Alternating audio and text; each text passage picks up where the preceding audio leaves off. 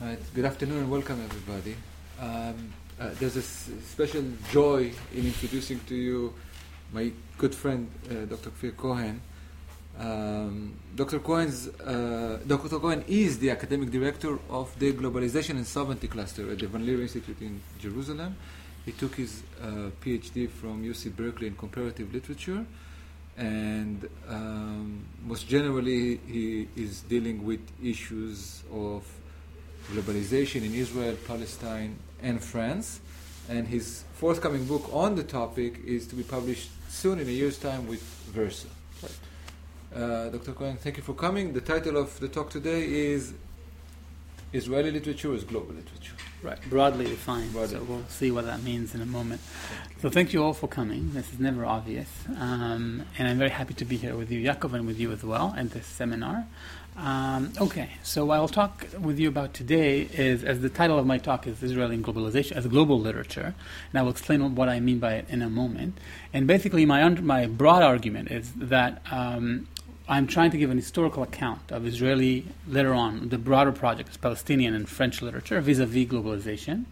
Uh, these are changes, and we'll get to them in a moment, that happened all over the world, in Israel as well.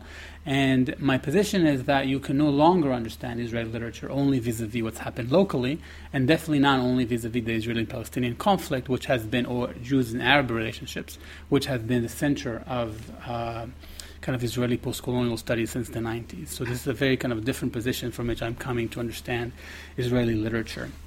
Uh, so my, the history that I'm drawing in my book uh, begins from, from the 1940s to the present, and I divide them basically to two periods, from the 1940s to the 1990s, and from the 1990s to the present.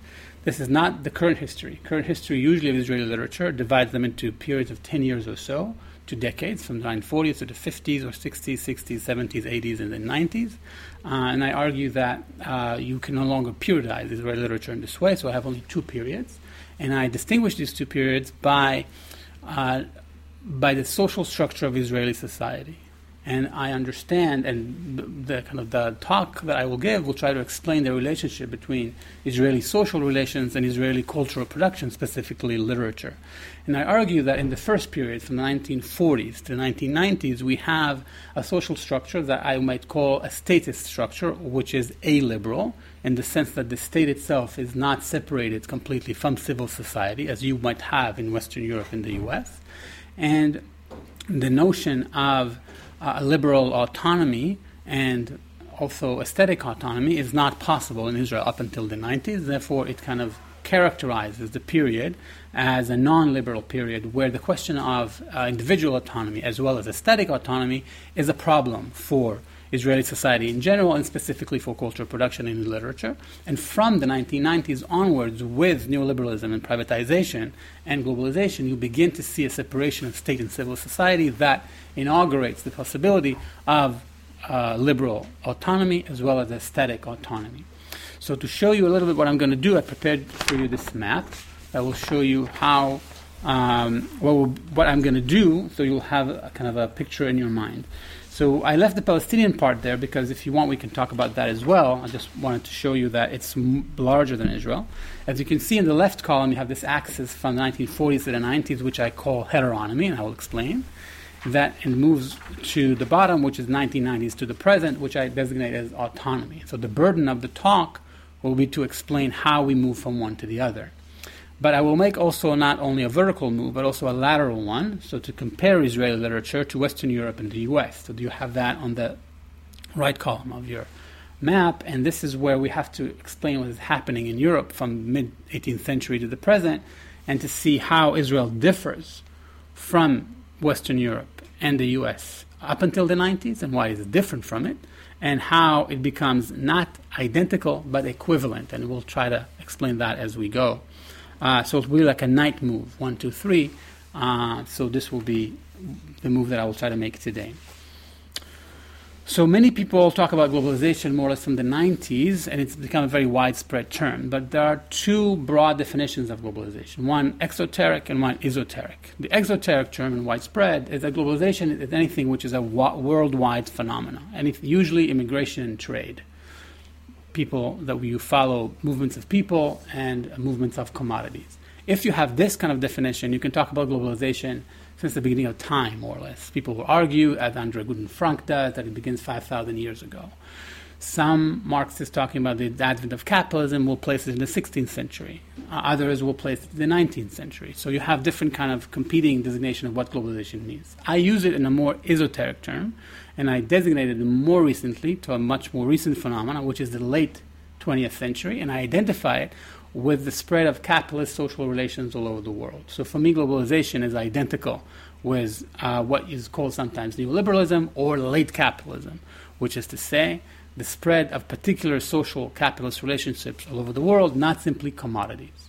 Uh, and this is how I understand it. And this is what comes to designate Israeli society from the 19 on, 1990s onwards.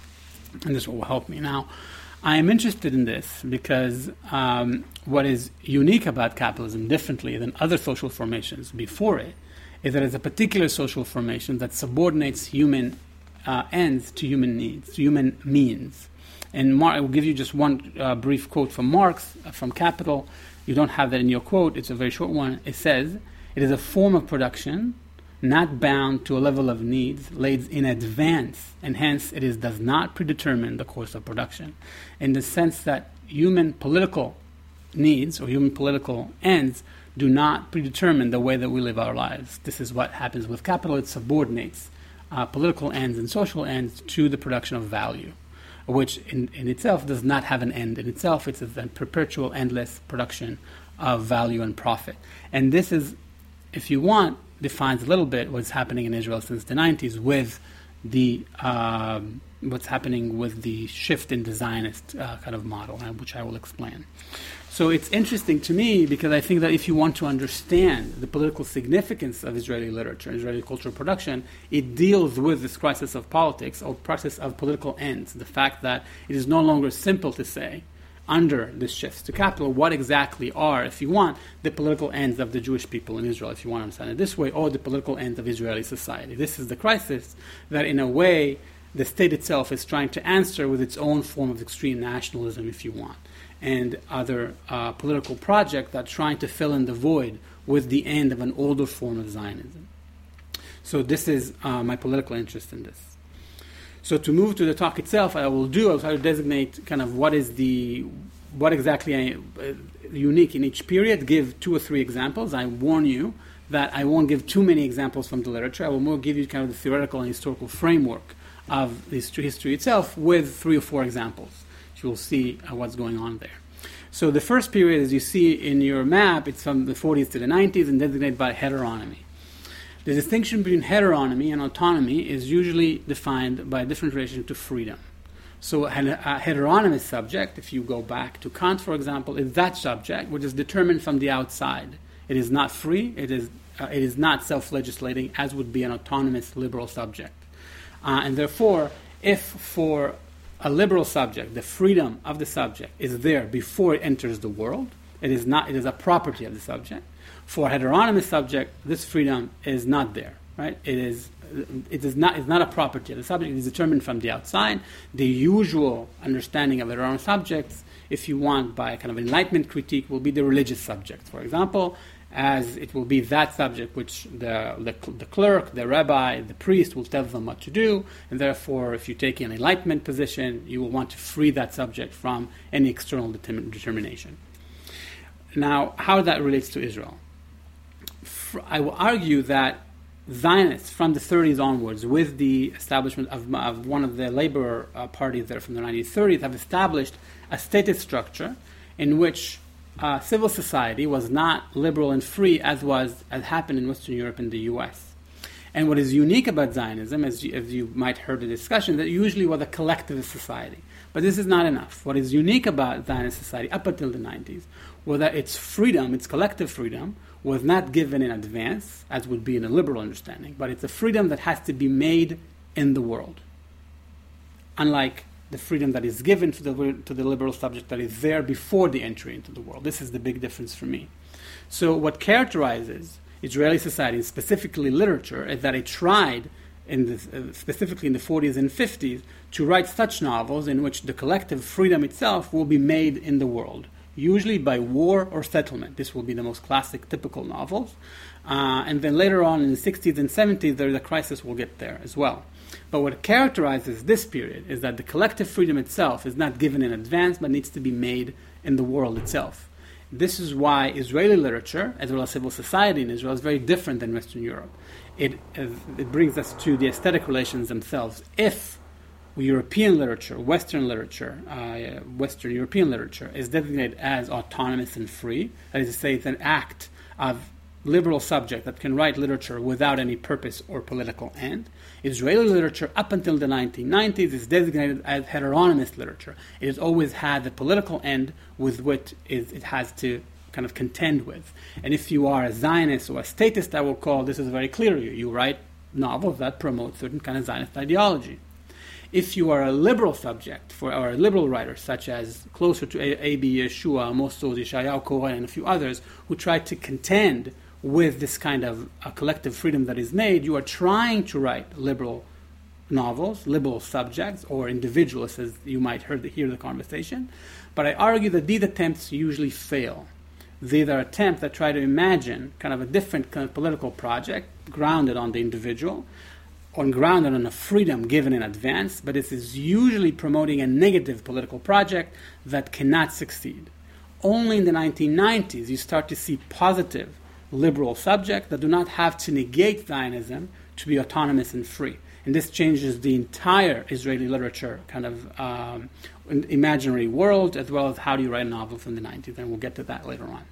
Just to give you a sense of what does that mean to write a novel in which freedom is made, I'll go to one of the classical examples from um, Moshe Shamir's He Walked in the Field. This is not the, although it became very well known, it's not the most typical Zionist novel. Also, the most typical Zionist novel was written by a couple, by Alexander Yonat Sened. It's called A Land Without Shadow. There you see a much more kind of uh, an, an, attempt to build a, a kibbutz and uh, what's happening there up until leads to the, the, the independence, the War of Independence, but this is more of a no novel. Since it's a small room, I will let you read it. Just read the, fir- the number Read three. aloud, so we have it, uh, What? Read aloud, we have it. Uh. Oh, you quoted. Okay, fine. Okay, so I'll explain. So this is basically a short monologue, a very chilling monologue of one of the main characters in the novel named Rutke. And this is, she remembers what happens to her when she ran away from the kibbutz to Tel Aviv. There was this crisis. One of the children in the children houses died, and she decided that Zionism and, and the kibbutz is not for her. She runs to the city, and then years later she remembers this period. And of course, she regrets running away to the city and she comes back to the kibbutz, and in a way, uh, she is the carrier of Zionist ideology most explicitly, and she thinks about it and comes to define what kibbutz life means. So, the kibbutz, she says, is not a cooperative for this or, or that matter of life, nor even for all matters of life. It is something rather that melts together its members and runs them and turns them into a new essence, a new quality, a new order of life. Therefore, in the kibbutz, a man must accept not only life, but death itself. The kibbutz leads man from ashes to ashes. There is no way out. There is no way out for those who seek to be saved from elsewhere. The kibbutz has the duty to raise children. Will it approve then of those who will take their children out of this collective? The kibbutz has the duty to raise children at its home, with its own means, with its maids, with its own mistakes, with its own tragedies. And the first children must pave the way for future generations who will necessarily follow. So, this, if you want, is kind of the kibbutz is that it's not simply uh, collective; it must make its own way of life, and, in, and for me, it must make its own freedom. People that are not free in a way that their freedom is not given to them in advance. They have to make this collective freedom, and therefore they are heteronomous subjects. They are bound in advance to this political project, uh, and they have to make their own freedom. I chose another example to bring it closer to the notion of aesthetics and individual autonomy, there is a moment there where Rutke's husband, Vili, is coming to bring her back to the kibbutz. And uh, she once, while she's there, she is living with an artist, Yosel Brumberg. Uh, he's the typical A Zionist kind of character. He speaks Yiddish. He's an artist. He has nothing to do with Zionism. He lives in Tel Aviv, and he kind of promotes the understanding that he's an individual. He can do what he wants to do, uh, and for him, his life is art and only art. And, and Vili is kind of confronting him with a different sense of freedom uh, that he brings, uh, as, as he himself is a carrier of Zionist values as well. And he says, this is number four on your second sheet. And besides, your freedom, meaning Yosef, the artist, is freedom from everything. This is your school of thought. you are tired of the kibbutz, and already you have in the city a different culture. And apparently, through this culture, you retrieve the broad spirit, nefesh. This, uh, the spirit is such. Have you ever seen a spirit? A spirit is such. A spirit is like fire and flame. But if it does not hold on to something, there is no fire and no flame. And what, and I will kind of uh, butcher it a little bit, and what uh, Vili is trying to say that there is no such thing as freedom in general. It is not that people are free to begin with, or always are attached to something that makes the freedom particular kind of freedom. And for Vili later on, he kind of uh, uh, accuses Bloomberg for that, that he will fight the war, he will kind of uh, make the kibbutz, but he has to make his own freedom while Bloomberg thinks that his freedom is given to him without kind of attending to these conflicts. And this is very important because this is where the understanding of aesthetic autonomy in a Western sense is negated in the novel, since that we cannot have neither aesthetic autonomy nor liberal autonomy as you would like to have in the city in Tel Aviv, and not accidentally, this kind of alternative political project is attached to the artist. The novel, of course, rejects this understanding and moves back to the kibbutz with its own problems, but this understanding is there embedded and rejected. Um, now, in the 1960s and 70s, I said there was an attempt to write novels that would be usually modernist novels that will try to imagine characters that will be somehow separate from the Zionist collective and they will be somehow individuals. Uh, my sense is that th- this project has failed from two reasons. One, the, historically, there was no other political project that will compete with Zionism. And this is the weakness of the left ever since. There was no other political project that could compete with the notion of make of freedom that is a product of making up until the 90s, which is replaced, I will say, by capitalism. And this is where all these projects are trying to be imagined in the literature, but only negatively, only to reject Zionism, but never to offer anything positive. Therefore, they usually end in catastrophes and tragedies, and they always propose a negative kind of project that fails. Okay, so this is the first part. Now, here I'd like to make the lateral move to Europe and explain that if you want to understand what is happening in Israel in the 1990s, we have to understand something about capitalism in Western Europe. So this will be a bit more technical, and we'll move to three or four quotes in which I will explain. I will move from economics, politics, aesthetics, and philosophy, just to show you the link between these things and how eventually they will help us understand uh, literature of the 1990s. So here I'll move much more closer to the quotes that you have. Just a second.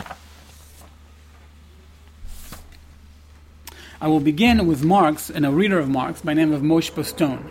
Uh, he wrote his book uh, in the early 1990s after the fall of the Berlin Wall, and in a way, he's uh, propounding a non-orthodox reading of Marx, which does not locate uh, capitalism on the basis of class, but rather simply on the production of value. It's broader than this, and for us, it allows me at least much more leeway in understanding what is capitalism. And briefly, I would say that if up until the the advent of capitalism, you have very different kind of social formations coming before it. But you can also say that all of them have something unique, shared between them, which are they are not capitalist. And Moishe Postone, as Marx, trying to say that you can characterize all these social formations by what he calls direct forms of domination. The clearest one will be master and slave, king and subjects, feudal lords and their subjects, in the sense where domination is direct and within the world. You know exactly who runs the world, by which political standards, political values, and this is how labor and everything else is distributed. With capitalism, you have a shift to what is called abstract domination, in which labor is no longer dominated by a particular group, or by a particular sovereign or kind of power and is abstracted and becomes simply a measure of value. At this moment, you have the separation between those conditions that make you who you are and who you are. Let me read the quote and then we'll see exactly why I'm going there because it will be the connection to all the passages. So the structure of abstract domination is coming up with capitalism, constituted by labor, acting as a socially mediated activity. I know it's hard here does not appear to be socially constituted. Rather, it appears in naturalized form, in the sense that you don't know who exactly is running the show. Its social and historical specificity is veiled by several factors. The form of social necessity exerted exists in the absence of any direct, personal, or social domination. This structure is such that one's own needs rather than the threat of force or other social sanctions, appears to be the source of such necessity.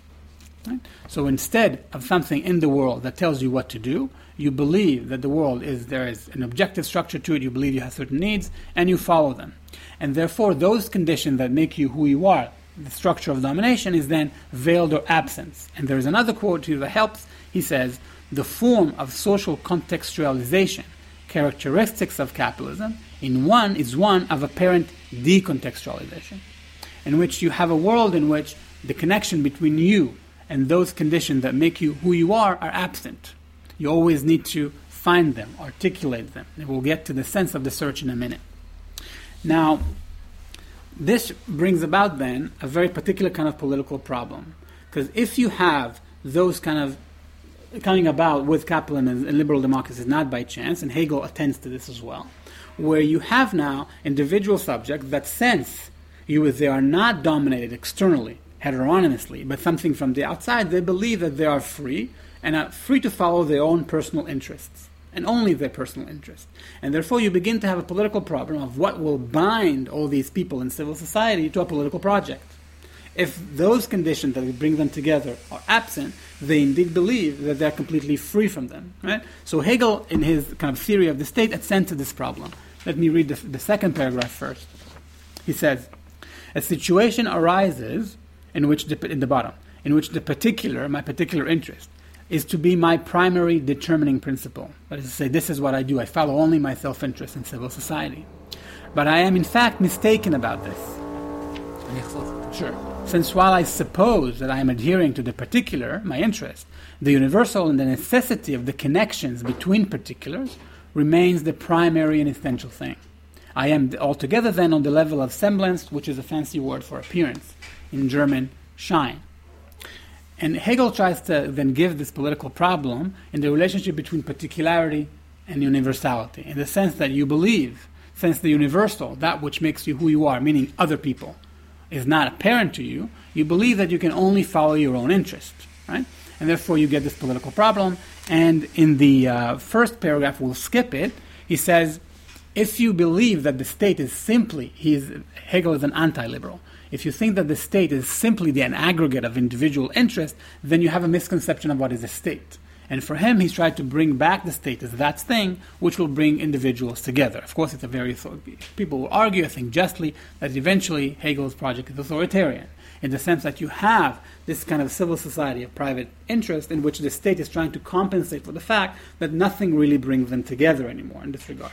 So you see that this problem that Israel, I would argue, uh, kind of undergoes today, together with Europe, is something that is there already from the 19th century, and ideas like nationalism and the state and other forms of welfare states, for example, trying to compensate for the fact that capitalism as such is a system with no political ends, but then you have to go to the state and nationalism to compensate for that. Now, Hegel is very important to my argument because he understands this kind of very modern understanding as a break between particularity and universality, where the freedom of the particular individual is made possible by the absent universal, by the absent condition. Why is this important? Because this is exactly how Kant understands aesthetic autonomy. This is the tie that I'm trying to make. And we'll go to Kant and we'll see how that works. This is number seven. Now, Kant, as you know, in his third critique, is trying to distinguish aesthetic uh, judgment or aesthetic objects from both kind of uh, conceptual judgment and from practical uh, judgments, or from conceptual thinking and practical um, uh, making. And he is defining what is an aesthetic judgment this way. This is the first quote. The power of judgment in general is the faculty for thinking of the particular as contained under the universal. So the same terms are used. If the universal, that for Kant is the rule, the principle, the law, is given in advance, I would say, then the power of judgment, which subsumes the particular under it, is determining. I will make a quick connection to the Israel of the first period. Remember, the state subsumes its particular under the political project, right? Does not give them the freedom, this liberal freedom that they have, let's say, in Western Europe. If, however, only the particular is given in advance, for which the universal is to be found, meaning the law needs to be found, the principle and the rule, then the power of judgment is merely reflecting, which is the aesthetic judgment. This is how, in Kant's critique, we have the aesthetic judgment, which is the reflecting judgment. That is to say, if the work of art is characterized by the fact that you have a particular that is not determined in advance by any kind of universal law. So, just to give an example, if you are a Zionist writer in the 1940s and 50s, you will write a novel in which your universal, your end or purpose, let's say the, the concept of an end, will determine your novel in advance. You write a Zionist novel. Therefore, people will say that these are not real novels, right? They are mechanical, they are ideological, they are propaganda, right? Because they are in a way determined in advance. This was the problem of Israeli literature, uh, let's say in the 40s and 50s, its reception, right? Because you would see as if the ideological ends coming about and determining the work. So in the 60s and 70s, one of the ways to kind of produce artificially aesthetic autonomy was to cut off the the characters from any kind of ideological Zionist project, which why it was a negative kind of project. It didn't have something to replace it with. Now, Kant continues a little bit. I will continue with it because it's important. And he says, uh, let's read the one, the second one. In a product of art, one must be aware that it is art and not nature. Yet the purposiveness and its form must still seem to be free from all constraint. Right? Seem to be free, free from all constraint by arbitrary rules as if it were a mere product of nature. On this feeling of freedom in the play of our cognitive powers, which must yet at the same time be purposive, rests that pleasure which is alone universally communicable, though without being grounded on any concept. And this is where Kant kind of ties the ideas of aesthetic autonomy in nature, because nature is that thing which we cannot attribute to it an end.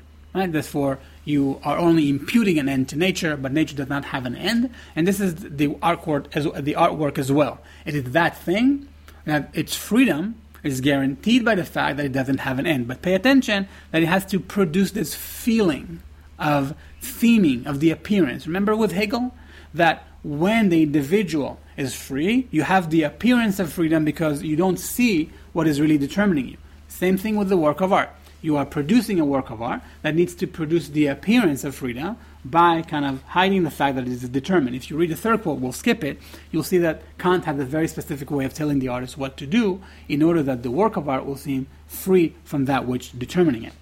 So I hope you see a little bit the connections between the economic structure, a veiled condition of possibility, Hegel's political problem of a civil society not grounded by any political end, and Kant's concept of aesthetic autonomy.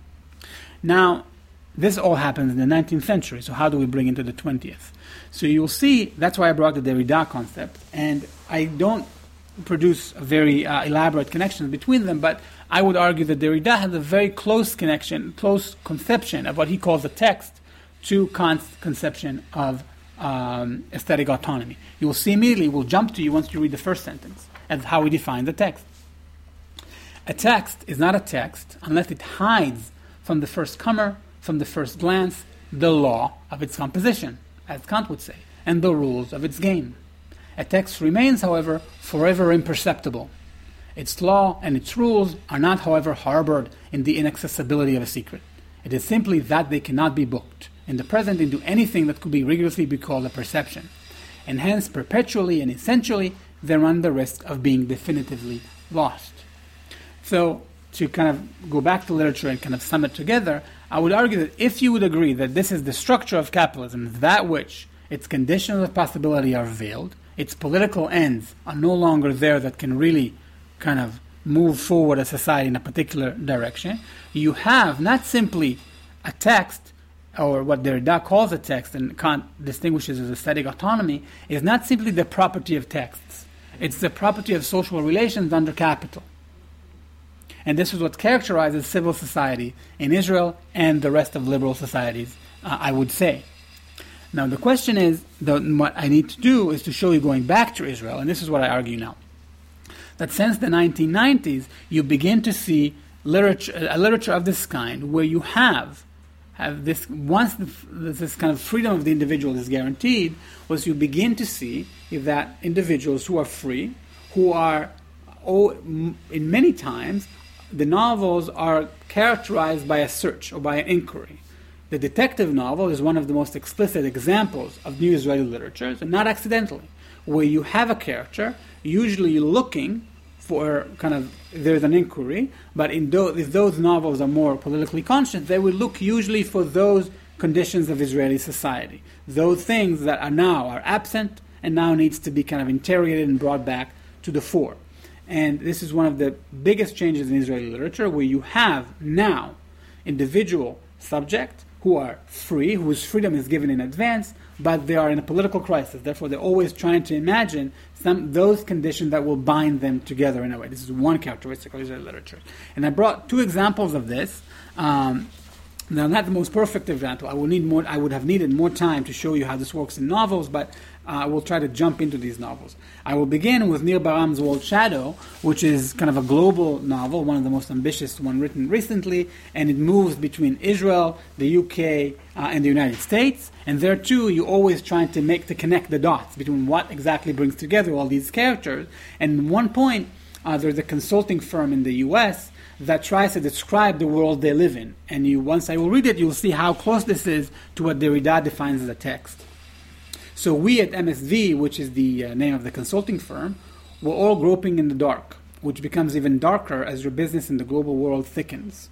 No one fully understands who they are working for, which powers stand behind the friendly delegates you meet for lunch, and who stands behind those standing behind. Sometimes it seems that in the multiplicity of candidates, governments, NGOs, private or government firms, multinational corporations, and regulators, it is impossible to understand anything. We all hold on to a few pieces of the puzzle, and the real frightening thing is that there is no one who can fully put it together. And Derrida will say that this is indeed a textual world in which there is nothing there that really grounds it together, and with the example of the puzzle, that will describe the rule or the determining principle for you. And the reigning ideology of postmodernity is that this is the world that we live in, in which the, the, you can no longer designate the ends. The novel specifically goes against this in a way, trying to map, trying to make the reconnection between particular individuals who think that they live in a world without measure into those conditions that make their world. And I would say that in different ways, Israeli novels are trying to do that also. Uh, the second example is by Asaf Gavron. Uh, in English, it was translated as Croc Attack. In Hebrew, it's Tanin Pigua.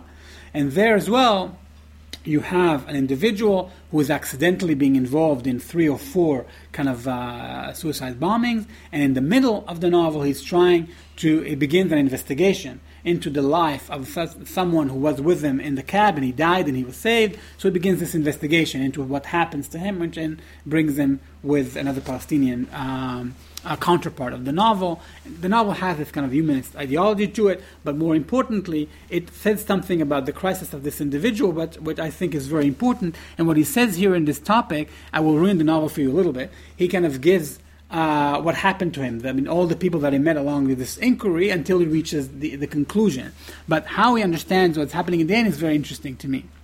I thought about myself, how was in a, how I was in a cafe on a weekday morning with a Polish Jew who hire a young guy to murder his wife's lover, and I was here uh, because the young guy's girlfriend has asked me to find out what her boyfriend was doing on the on the morning of the death by a suicide bomber on the minibus on which I happened to be traveling. It's it's the novel is kind of the sentence is long just to give the connection. Adultery, murder, terrorist attacks. Nothing surprising about this in Israel. Yes, it it, it happened. It's happened all the time. The surprising thing with me, it was strange that there should be somebody who linked all these people together. And this is precisely, I would argue, is one of the problems of the literature in this age, in which the connection to other people, which was by the default connection of Zionist literature up until the 90s, where you were connected to other people by default and you didn't want to be connected to them, is now one of the defining principles of Israeli literature. We have individual subjects who are desperately trying to understand their relationship to other people, usually in ethical terms not in political ones. We can talk about this as well. But this is one of the defining features of Israeli literature today, which is kind of uh, conditioned, but what I call a global conditions of global capital. We'll end here. Thank you. Okay. So let's open up for questions and discussion. Who would like to take it? Yes, please. Can I ask something? What about someone like um, Aharon Appelfeld? Right. Um, who seems to me to be writing a form of Israeli literature that you haven't touched on, which is Right. one that that links the new with the old, hmm if you like, and and sees life in Israel and his existence in Israel um, as a form of continuation Mhm. with what preceded his arrival in 1948. Right. So definitely. mm, go ahead. And in his case, it's a continuation that's always marked by an absence, but it, in that he, he can't reconstruct his memory, he can't reconstruct his family, but that's his Israeliness Right. um, existing in that temporal uh, continuation. Right. So you won't see it m- mapped into this new period. Yeah, you seem to me to be saying that Israeli ness is either the, the, the Zionistic state between 1940 and 1990, or the or the non-Zionistic globalized state Right. since then. But there seems to me a third a third option, which is a wider historical contextualization Right. of what's happening in Israel and their version of Zionism against the diaspora preceded it and can't really ever be escaped for someone like Appelfeld. Right. So this is where the analysis has to be more nuanced. So it's not that there are some writers, like A.B. Yehoshua, for example, that will that will do make the transition. That he will begin writing differently, let's say, from the 1990s. Uh, and there are those writers who do not. And then you have to have a more nuanced model of where you have those novels that do continue, that would do change with the time, and those who don't. Then you have um, multiple kind of aesthetic modes. So you wa- would maybe want to argue that Appelfeld does not make the transition, that he therefore is not identified with the new. He's not identified with the new Israeli culture, but precisely with those that do not continue on. He's not part of this uh, new change, and he's kind of staying in his own mode. If I understand you correctly, and I understand his literature generally, that it's the same mode of writing; it does not change uh, over time. So you have those writers that might continue to write, let's say, Zionist novels, but you will no longer consider them to be relevant or to be kind of um, trying to understand the present of Israeli uh, of the Israeli condition. So, but you have to have a kind of a more nuanced reading of the novel and see what kind of political problem Appelfeld is dealing with. My sense is that it will be more ethical rather than political, but I will have to give a more detailed reading of such novel. But my sense is that he would not make the transition; that he will be kind of in his moment without shifting. But I see him as Israeli. And they're not that they're not Israeli. It's not that there are more Israeli or less Israeli. This is this is definitely not my argument. But the sense that what what kind of political problem is defining their literature, mm-hmm. and it might be the case that he's not responding to these changes. Thank you. I was really struck that this is the first example, the Moshe Right. It's a text that has not yet appeared in English translation. Right, right. And Astonishingly. your last examples are two very translatable Right. authors and texts. Right. I was wondering if you could also, if there's something else in this shift that just implicates a kind of translatability. Right. As glo- like global literature is also. right wants to kind of appeals to the world. It's an appealing argument. I would say that um, let's say that writers who try to be more um, there's this whole debate about world literature. So let's say these, uh, which is in the background of my argument, I didn't get into it today. But let's say you would want to be translated, or you would want to be read in Europe and the U.S. with powerful censors. There's this novel by it is a study by Pascale Casanova, and she will give an account of how do you get to be a world writer, right? And uh, I would put uh, A.B. Yehoshua at certain points and uh, Amos there at those moments where they try to kind of import these liberal kind of uh, models and then be translated. So I would not, though, argue that the translatability of them makes them different. So even though you were translated, wanted to be translated up until the 90s, you will still won't be able to produce the kind of novels we see from the 90s.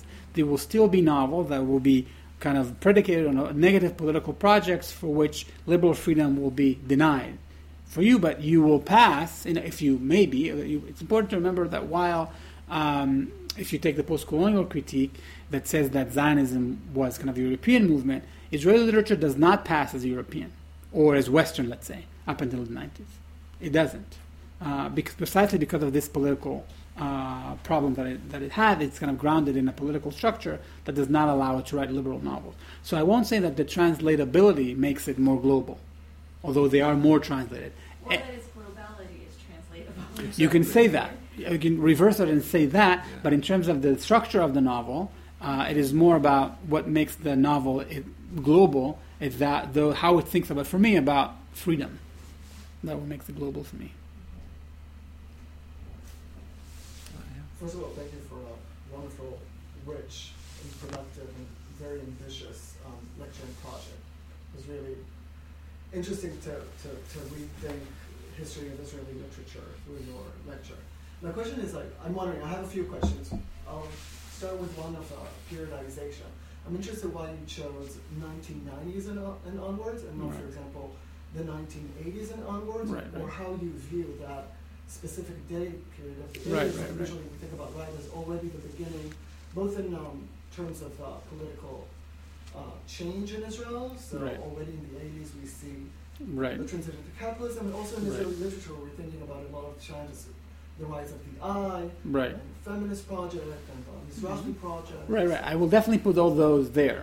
Um, so I will say, so wh- why nine- 19? So arbitrarily, you can choose 1985 as the date because this is the date of the emergency plan for economic stabilization, and it's marked at that moment where we shifted, Israel shifted more kind of uh, pronouncedly into uh, kind of a liberal neoliberal societies.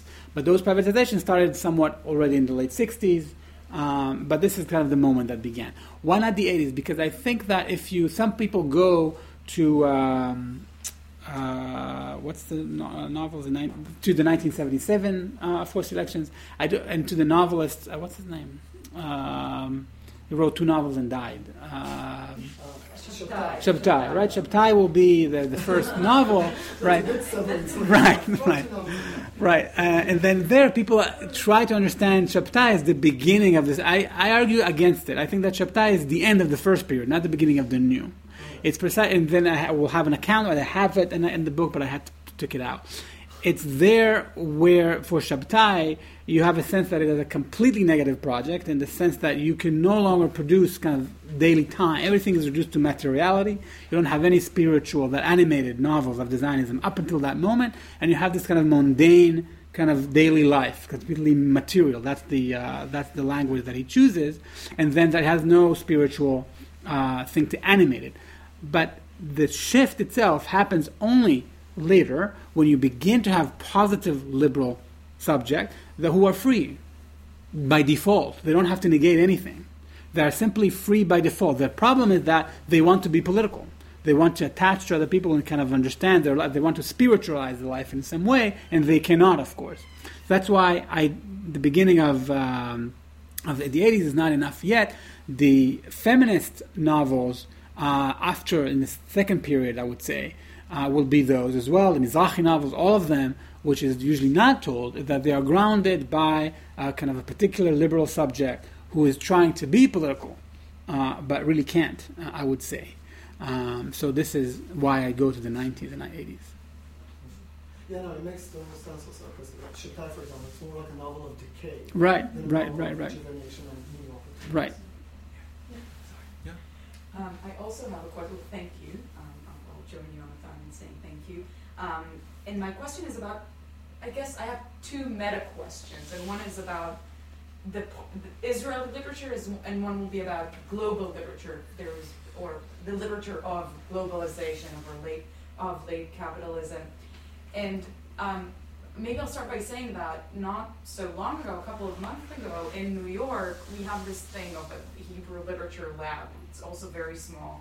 And Dan Miron came to get, give a lecture, and um, he, he, he, in fact, he came to tell us that it's um, unfortunate that today scholars of Hebrew literature and Israeli literature are no longer interested in writing historiography Right. or on in periodization Right. and that very um, true. and you started by by saying that usually we have you know these um, we have multiple categories and certainly not um, this argument of a, of a clear break. So I'm interested to know what prompted you to even enter a project like this, um, and whether you agree with Miron, but how would you explain that? That it's been a while since someone Right. attempted to write that. Right. And then the other question is, um, as you, um, and I think they're interrelated.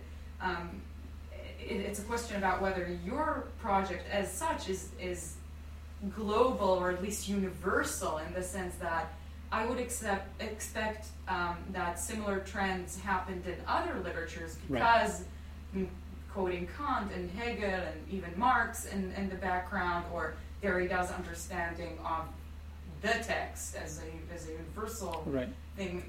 I mean, is that is that always the reaction of writers to neoliberalism? That's sort of my question. I mean, it's not very well articulated here, but whether it's part of the story you're trying to put.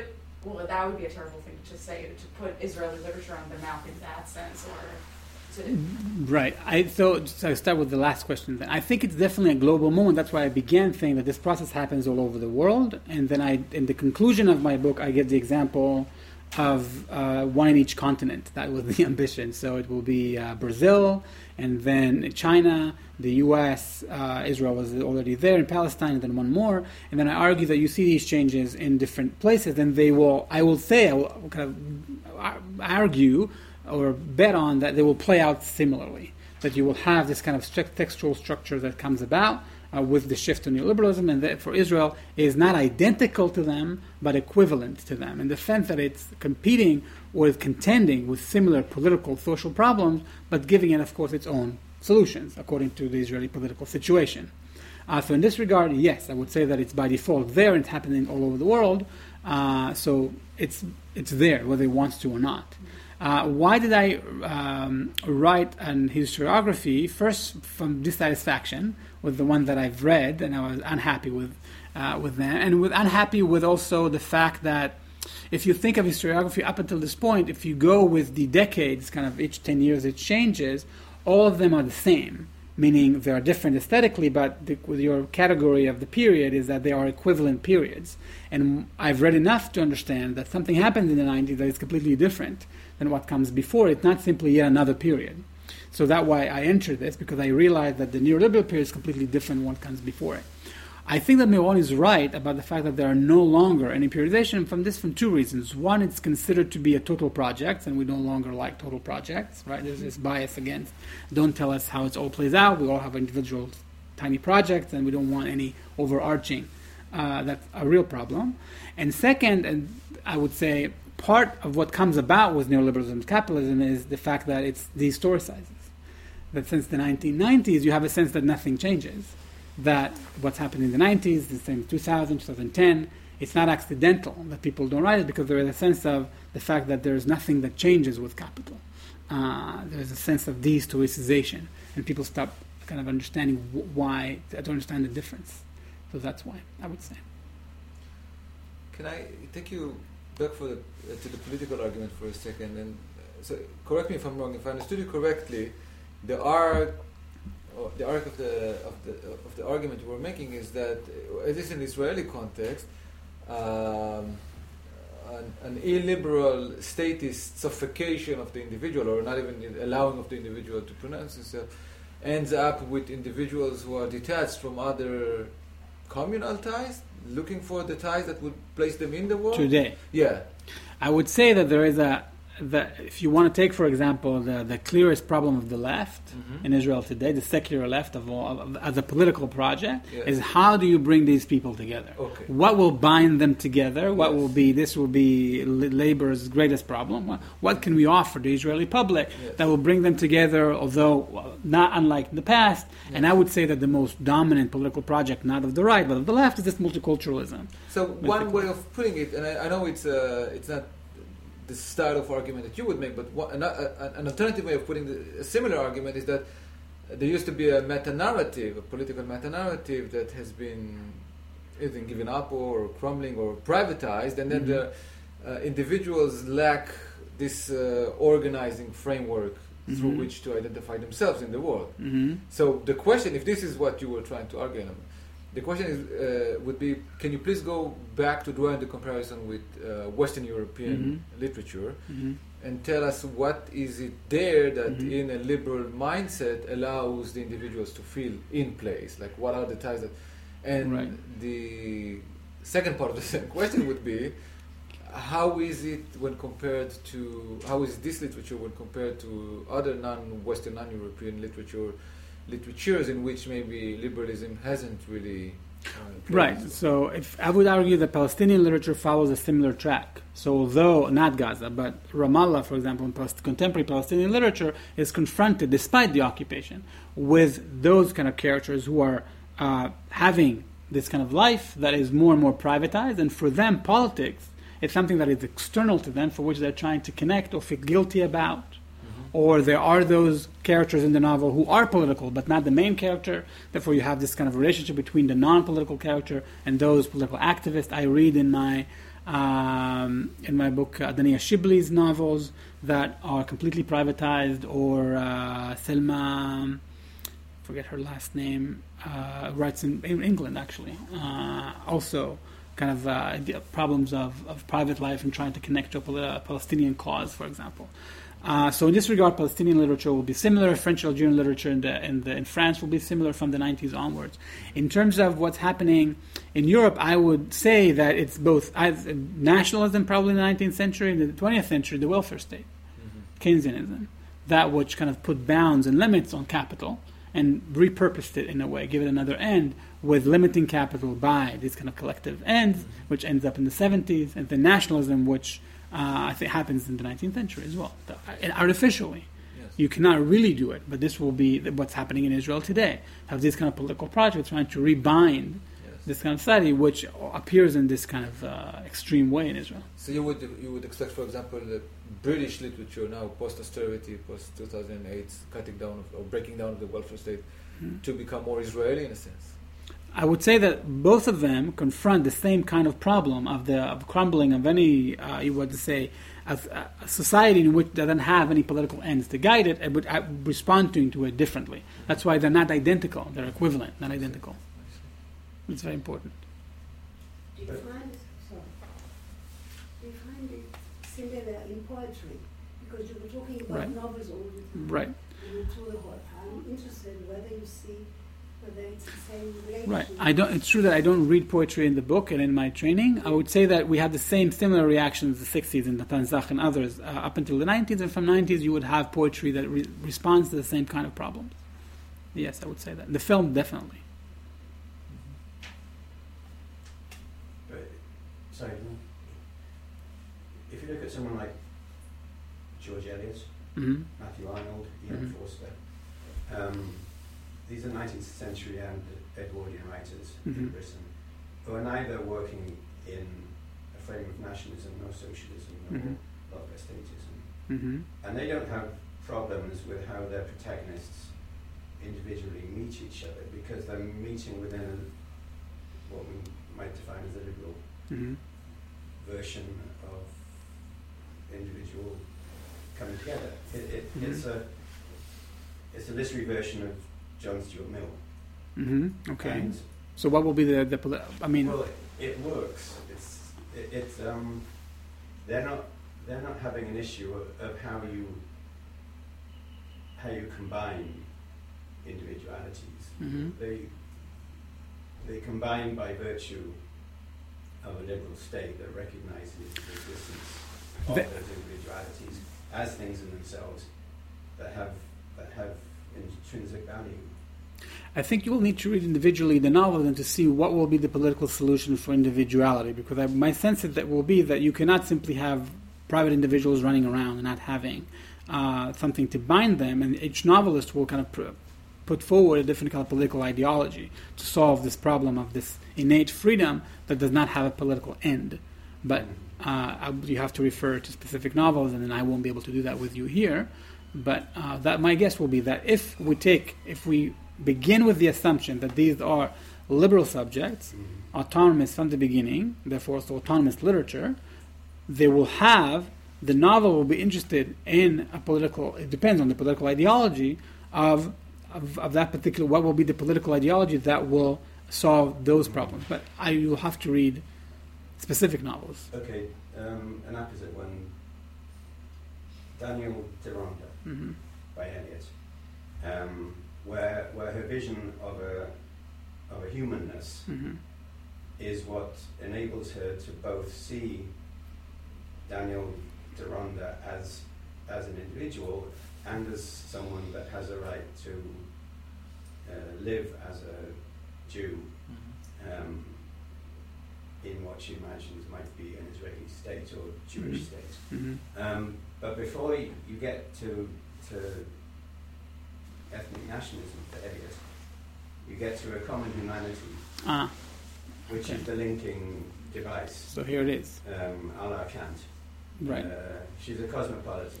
right. So and I think my version of Mill and Forster and Arnold and whoever would also be. Right, so this will be the political solution to it. Yeah. This will you can find that in Samech Yizhar as well. So for Yizhar, it's kind of a split world. I will come to the example where you have on the one hand this kind of political project that is vested in violence, and then you have this kind of idyllic nature for which uh, everybody is equal, and you can find solace there, uh, but he cannot decide between the two. Uh, and for Yizhar, differently than other writers of the 60s, nature is whole, right? You can go to nature and somehow retrieve it as your solution there. So common humanness, or the common, or the humanity at large, will be that solution where everybody, uh, because there are other kind of aspects to my to my argument. Basically, the the in Israel, the the common political project was vested in inequality, and therefore the solutions to inequality is equivalence, some kind of reign of equivalence. So that will be there where all human beings all over the world are equivalent to one another without violence. This will be the solution to the fact that we're all different from one another and cannot live. So this will be the political solution. Humanism was one of them, definitely. So that's probably there. So you see it yourself, right? There is attempt to solve this problem with different urgencies. I don't want to map it one to the other. Israel is different than England, is different than India, and different than China. So the political solutions will be different, but the problem will be the same.